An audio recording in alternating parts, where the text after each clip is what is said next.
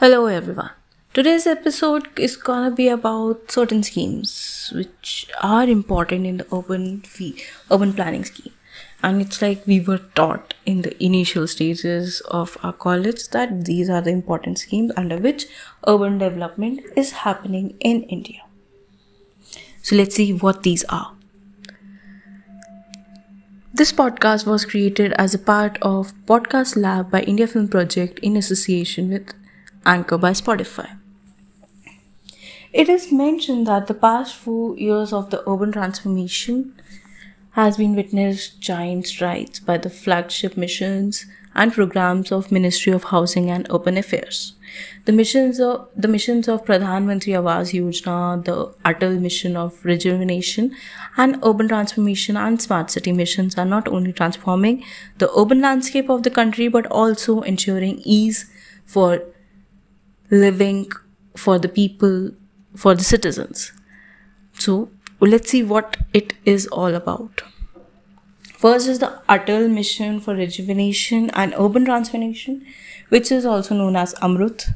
What this mission is all about, it provides basic services such as water supply, sewerage, urban transport to the households and build amenities in the cities which will improve the quality of life for all especially the poor and disadvantaged in the national pri- is a national priority. The purpose of the Atal Mission for Rejuvenation and Urban Transformation is to ensure that every household has access to a tap with assured supply of water and sewerage connection, increase the amenities values of cities by developing greenery and well maintained open spaces such as parks, and to reduce pollution by switching to public transport or constructing facilities for non motorized transport, which can be walking and cycling.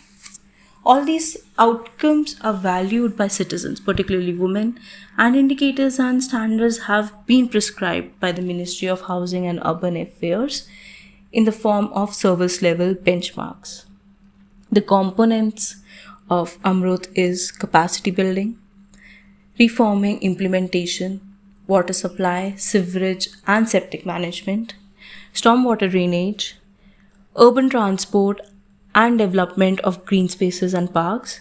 During the process of planning, the urban local bodies will strive to include some smart features in the physical infrastructure components. Then the cooperative federalism under Amrut. Earlier, the MOHUA used to give project by project sanction. In Amrut, this has been replaced by approval of state annual action plan once a year by the Ministry of Housing and Urban Affairs, and the state have to give project sanctions and approval at the end. In this way, the Amrut makes state equal partners in planning and implementation projects.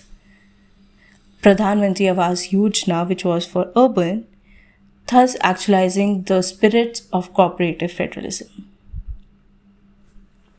This was one of the one of the first scheme which is quite important for urban planners under which because these plays as in the Indian urban policies which more or less frames how development should be done and under what policy what type of development is gonna happen so it is quite important if you want to know about urban planning, you know about these schemes because we learned about all of this in our classes and it was quite tiring. I hope you find this information informative. If you did, please, please join in for the next episode where we'll be discussing another scheme. Bye.